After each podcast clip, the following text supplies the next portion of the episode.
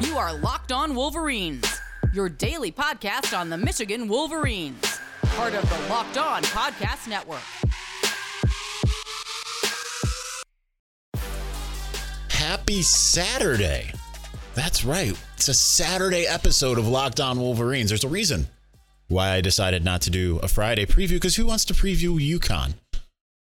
So we decided to do a post game reaction show instead to give you a little bit more bang for your buck, essentially. I'm your man on the ground, Isaiah Hole, publisher of Wolverines Wire through USA Today Sports Media Group. If you're watching on YouTube, then you'll notice I have a very festive look. And I know that's certainly going to get a lot of weird comments because you care way too much about my sartorial decisions here. Listen, wearing my very breezy, the most comfortable shirt that I could wear in the heat, which is my Hawaiian shirt. And I'm wearing a kind of matching hat because you need to wear a hat when it's going to be 85 degrees and certainly hotter on the field. Because, yes, I'm out on the field. So I stand by it. You know, a lot of people said very well dressed today. Anyhow, uh, so Michigan beat UConn, beat the Huskies 59 to 0 impressive game all around uh, for the Wolverines, as expected. A, another game in which I don't really feel like there was any weakness shown. Now, is you know what it is. Now, I did see someone on my Twitter say that they were really disappointed in the offensive line and defensive line, gave them a C. I wholeheartedly disagree with that. Uh, I think that the offensive line played very well.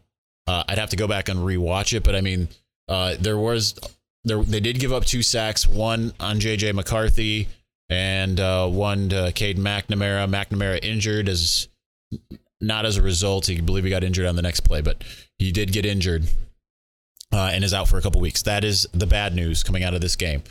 Uh, because Michigan certainly could use uh, Cade in case anything does happen to JJ. Uh, you've got the Iowa game. Iowa's got a tough defense, and uh, we'll see if he's back by the time that Michigan plays uh, Penn State in a, a few weeks here. But Michigan played seven quarterbacks, and seven got, or six of the seven all completed a pass. Davis Warren is the only one who wasn't 100%. JJ McCarthy, yet again, another really good game. 15 for 18. So he has missed a grand total of four passes so far in his Michigan career. He had 214 yards, no touchdowns because he had five rushing touchdowns. You had Blake Corum tying uh, Hassan Haskins five touchdowns as the Michigan in-game one-game single-game record. And uh, I thought obviously he played really well. They weren't asking a lot from the run game, but still managed 192 yards, which is pretty impressive. I think the only place in the run game where I would want to see more is JJ McCarthy, but they weren't running him a ton, but he only averaged 2.3 uh, yards per carry. Of course, one of those was a sack, so that's why he had a 14 yard run. Uh, but uh, CJ Stokes had some really tough runs. Didn't have a very high number, but we saw him going in between the tackles. That was great. Um, obviously, like I said, JJ McCarthy with his 83% passing. To me, and he only got uh, he got targeted four times, three catches. Wasn't the top in on the team, but Roman Wilson. How about that guy? Three catches for 64 yards, had a long of 38. Um, 55 yards after catch on on the one. He reminds me a lot of DeVonta Smith. That was my takeaway in the game. I, I just looking at him, I'm like, man, that is he is really turning on like that. Another big game for Ronnie Bell, second in a row, seven catches, 96 yards, and uh, had a 53 yarder after catch. Really impressive. 273 total yards in the passing game, 192 in the running game. Um, I, I, everything pretty much going as you'd hope. I know that the, the those who maybe were def- upset with the defensive line, but they probably are just thinking like, well, they were able to run 86 yards in the game. Now, Jim Harbaugh said after the game, he echoed something a staffer said to me during the game, which was like Harbaugh knows that they were going to try to run. They Michigan's played two air raid teams. Jim Mora knows his best opportunity is to try to run the ball. And listen, they they have a really good Carter is a, a really good running back. and they held him. He was like number four in the country in in yards per game coming into the game, and he averaged 3.5 yards a carry, had six carries for 21 yards. That's pretty great. Uh, Rosa, I, I actually didn't have him on my thing. Victor Rosa, 14 carries, 23 yards, 1.6 yards a carry. The only one that like was in the positive was Zion Turner, the quarterback, who carried seven times for 42 yards. Uh, but if you look at what the uh, what the defense was able to do, I don't know if I can sort this uh, by half here. I don't believe I can. Uh, but uh, looking at the stats, but by half, it was Michigan was really, really good. I mean, it it really incredible. They allowed uh 53 or 52 yards rushing and only 12 yards passing. They allowed 12 yards passing in each half. And if you don't think the defensive line didn't have anything to do with that because there weren't any sacks, I mean, one should have been considered a sack, but it wasn't, like, apparently. I mean, UConn had a plan to get rid of the ball as fast as humanly possible. They basically just, once Zion Turner had the ball, backs up, you have less than two seconds to throw, get rid of it. And all of those incompletions that he had were were due to the fact that the pressure. Un, un, incapable of making an accurate throw. You have to look at the whole thing together. So UConn between Zion Turner and Cale Millen and that's uh, their their backup Cale Millen if you didn't know is Clay Millen's uh, brother. Clay Millen who was the starter for Colorado State in week 1 his brother gets to play against Michigan. He went one for four. Zion Turner went four for 16. So five for 20 for 24 yards. That is really, really incredible. So Michigan's pass defense really came to play. The run defense 33 allowed 33 carries for 86 yards. That's pretty incredible as well. I know UConn alert. UConn's not necessarily a team that you want to write home about beating UConn, but they did exactly what you would hope against UConn. Allowed 110 total yards, zero points. Defense was phenomenal. They did have five tackles for loss for 17 yards. Uh, and it was just a phenomenal, phenomenal game all the way around. So we'll get into my thoughts a little bit here, uh, more so about uh, about the game. A couple things that caught my eye here momentarily. But first, betonline.net is your number one source for all your pro and college football betting needs and sports info this season. Find all of the latest football league developments, game matchups, news, and podcasts, including this year's opening, well, like this this year's games. Okay, it's not updated. Uh, BetOnline is also your continued source for all your sports wagering information, including live betting, esports, and scores. The easiest and fastest way to check in all of your favorite sports and events, including Major League Baseball, MMA, boxing, and golf. Head to the website today or use your mobile device to learn more about the trends and action. BetOnline, where the game starts. March Madness is right around the corner. If you want to win your office pool, you need to stay caught up with all the college basketball action with the Locked On College Basketball Podcast. Every Monday, Andy Patton and Isaac Shade recap the biggest stories in college basketball, keep you up to date on the NCAA tournament bubble, and get you ready for the upcoming week of games. From the Big East to the Mountain West and everywhere in between, Andy and Isaac have college hoops covered on the Locked On College Basketball Podcast. Available on YouTube and wherever you get podcasts. Part of the Locked On Podcast Network. Your team every day. All right, so I continue to be very impressed with JJ McCarthy. He has been very good, obviously. Uh, I am very excited to see what he is able to continue to do. It's going to get tougher now. It is going to get tougher, absolutely even against Maryland, right? And like Maryland hasn't kicked off yet against SMU. I'm curious to see uh, that that line has uh, at, at, the time of me saying this, that line is uh, Maryland favored by three at home against uh, against the Ponies, the Pony Express there. Uh, so I am I'm curious to see how Maryland's defense looks against an SMU team that I honestly don't know anything about SMU right now, so I can't say like their offense is good or bad or whatever.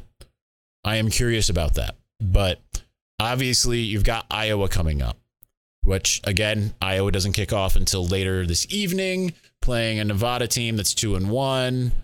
Iowa's favored by 24 at the moment. I don't know where that comes from because Iowa, I don't think, can score 24 on me at this point.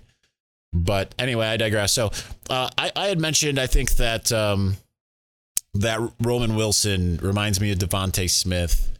This was these were conversations that I had on the sidelines today. It, I feel like you've got him as DeVonta Smith. I uh, Ronnie Bell has long reminded me of Chris Olave. Uh, I don't know that Cornelius Johnson has someone that I look at and say, okay, that is my comparable right now. Now, obviously, he did not. He, he didn't have a catch uh, in this game. Uh, I, I, believe he fell down on the one target that he had. Uh, but uh, I mean, you've got so many different guys that I think, and then you have AJ Henning, who is compared to Deebo Samuel. Now, it was funny because the, the, a staffer told me uh, before we saw it that AJ Henning was used a lot in fall camp as running back, running between the tackles. And we hadn't seen it and then we finally saw it. Now it wasn't great. He had the one carry for three yards, uh, but uh, it's an interesting wrinkle, especially going into Big Ten play. Uh, I'm very curious to see what Michigan does. I feel like Michigan has a lot up its sleeve. Keep in mind, while we did see the starters for a little bit longer in this game, uh, you know, JJ McCarthy was out there for a little bit in the second half.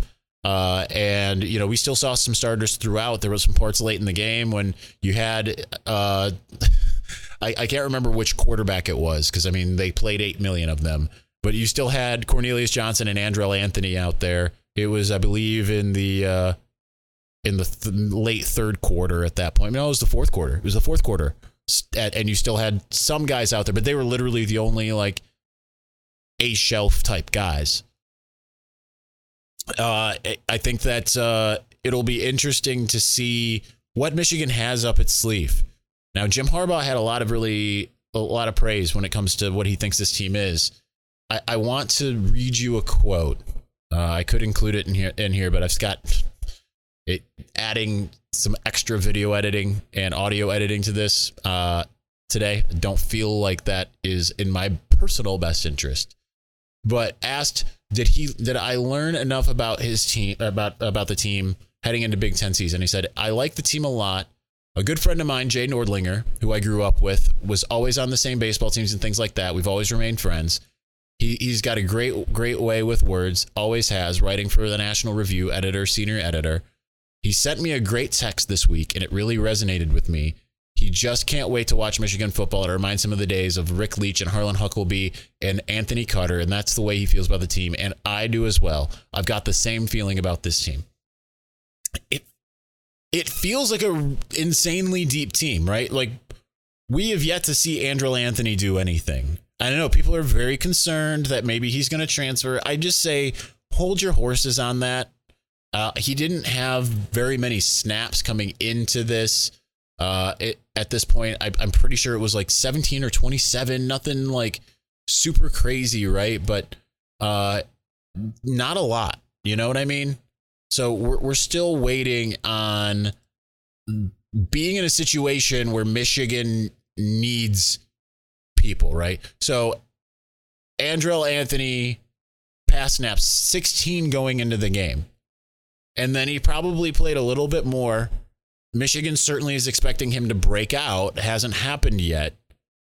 Uh, I know for a fact that they really thought that he was going to have a breakout game this week. It didn't happen. But for anyone that kind of has these thoughts of like, why are we not seeing X player? Well, it's because Michigan's basically been playing a half of a game like these players haven't played a whole game really yet. So you have to look at it with the mind of Michigan has played a game and a half with its starters at this point. Not every player is going to sta- stand up and look really good. Cornelius Johnson, this game, for instance, played probably a little bit more than a half a game. Really was a non factor for the most part. But guess what? Ronnie Bell, who we've long considered to be the best wide receiver for the Wolverines, had an ex, just a spectacular game. Roman Wilson is the only one who all three games has looked absolutely phenomenal. I get I think that he might be your number one receiver ultimately, Roman Wilson. Through the first two weeks, Pro Football Focus had him grading out as the best. I expect that number to just keep growing. He has just been so good. He has been like a revelation.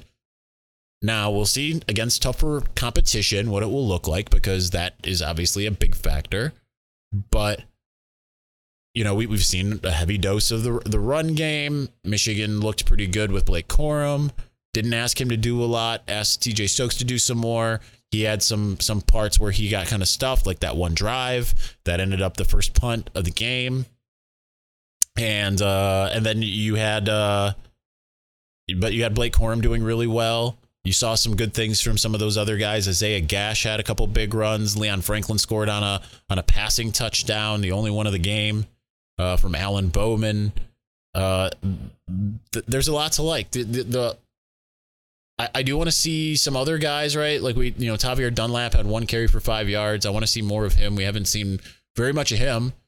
It makes me curious because you look at all these different guys who got to carry the ball uh, in garbage time. Danny Hughes had five carries for 31 yards. He looked really good.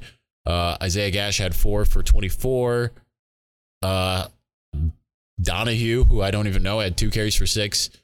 So it, I I do want to. I'm curious, like how much of these guys. Not that they're saving them. I don't think that they're saving a guy like Dunlap, but I think that he'll obviously play more than like many of the other ones I just mentioned. So it gets to be for real now. Michigan feels like it's in a really good spot. Michigan feels like it's pretty good. And I know you're like a lot of people out there say, well, it was against UConn. Well, guess what? They went out and did what they were supposed to do against a team like UConn. They went out and did what they were supposed to do against a team like Hawaii. They went and did what they were supposed to do against Colorado State. So it's not like Michigan is, you know, like they they played these weak teams and just kind of eked through them. They have dominated thoroughly and today was the first time I think in the three games where you saw the the guys way down the depth chart dominate. They're literally putting in players that I have never heard of. Keeping in mind, I mean, I guess I've heard of them, but I've typed out the roster in my own little, you know, Excel sheet to keep track of like, you know, weight gains and all of that kind of stuff. And they're they're putting in players where I'm like, I don't know who that is. Braden Mann comes in, throws a, throws the, a pass, ends up being the first catch of Darius Clemons' career, which we've been waiting for. And I'm like, I don't know who that is. So that's a good situation that Michigan is in at the moment.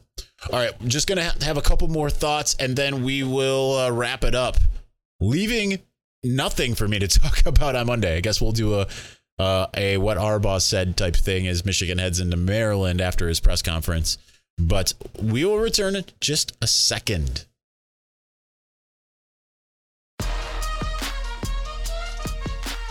All right, again, Michigan 59 to 0 against uh, the UConn Huskies. Don't expect post game podcasts often. That is not going to happen. It just so happens that, like, after a game like UConn, I don't have as many priorities of I better get this out, I better get that out, all that kind of stuff as far as my writing is concerned. I, there's literally two more things I'm planning on doing today, maybe three. Uh, I obviously want to watch some of these late games. I've got two games on here at the moment uh, behind me uh, that you can't see off screen. So it's uh, college football is still ongoing, but this this is again this this Michigan team looks like it has something special to it, but we won't really know for sure until next week. Now, very encouraged by the pass defense in particular, uh, because again, this is everything that you're hoping for. Michigan is doing everything that it's supposed to be doing. Now, entering this game, Uh, Michigan's pass defense was ranked eighth in the country, allowing 125 yards per game. Pretty good. Uh, just kind of again looking that up, they allowed uh, 137 yards in week one, 113 in week two, and then 24 in week three. They're obviously going to give up more than that next week. I want you to prepare mentally for Maryland. I don't know for sure how good Maryland is. Maryland's defense is probably still not good. Maybe it's improved, maybe it's not. But Maryland is a team that is averaging over 350 yards a game. Against Buffalo, 297 yards. Against Charlotte, 419 yards. This is a Maryland team that loves to throw the ball. They're averaging about 150 uh, or 170 yards a game in the run game. You've got a bunch of players that look really, really good as wideouts. Rakim Jarrett, the one that we've been talking about forever, is second on the team. Dontay Demus, who started out last year as the best wide receiver that they had, is not even a guy that people are talking about with regularity. With that in mind, I, I feel like Michigan's pass defense is ready for this challenge. And I think it will be a challenge. But if Michigan can find a way to really slow down that pass game, then I think that that's a very good omen for the defense. Then the next week, and I said this on the podcast earlier, uh, or in an earlier episode, then we get to see the offense. How good can the offense be against a good defense? Illinois has been, or not Illinois, but Iowa has been phenomenal. So it'll be interesting to see where they go from here as far as that's concerned. As far as this game is concerned, I think the worst part is that they lose Cade McNamara for several weeks. I know there are people out there that don't think that's a big deal. You're a play away from having to rely on guys who have never started. I, I the people who not Cade, I don't understand what is going through your mind, except for that you are a Michigan fan that is happiest when you're unhappy. Cade is a very good quarterback. He won you a Big Ten. He won you a, uh, Ohio State game, and you'll sit there and you'll say, uh, "Well, that was the defense and the run game." Well, Michigan's had years where they've had a really good defense and really good run game, and you just you're selectively editing out big passes like the Cornelius Johnson one against Ohio State, or plenty of others just across the board that that he made. You know, the game winner against Penn State. You're just selectively editing those out but you don't want to end up in a situation where you need your backup and you're relying on someone that's just not capable. Do you not remember when Denard Robinson made his last pass attempt after that against Nebraska in a game that people thought Michigan was going to win, that Michigan looked better than? They brought in Russell Bellomy and it did not go well. You want to have reliability at both your starter and your backup situation. Cade is a starting caliber quarterback. So that's a big loss. Trevor Keegan sounds like the injury's not that serious. Uh, we'll see. Um, saw him after the game. Did did not seem like he was in incredibly down spirits. Donovan Edwards was super amped after a touchdown on the sidelines. So I think he'll be good to go uh, if they f- feel like they need him, which I would imagine you feel like you need him against uh, a team that you absolutely d- dominated last year. Does a lot for your offense. Uh, Karsen Barnhart still wearing uh wearing a boot. So that takes away the ability probably to step in for Trevor Keegan. We still haven't seen Nikhil Green, who's dressed for the second straight week and uh, didn't play. So things to keep an eye on Michigan did not emerge unscathed from this one. It's healthy enough. JJ McCarthy is is continuing to look good. I think he certainly has more capability that we haven't yet to see. We saw probably his first errant passes of the season, and yet he's still completing 80 something percent of his passes through three games. So that's pretty stellar. These are good things. Defense looks great. Offensive line mostly looks pretty good, getting better. Don't look for it to start really mashing until these next two weeks. And I think that they'll really come for the challenge. Uh, so that'll do it for us today in our reaction show. It's the first time that we are, I think, ever that I've ever done a immediate post game reaction Locked On Wolverines podcast. But thank you for watching and or listening. We'll be back on Monday. We'll go the full five, barring anything crazy. But again, we'll talk to you again soon. Michigan goodbye here. Peace.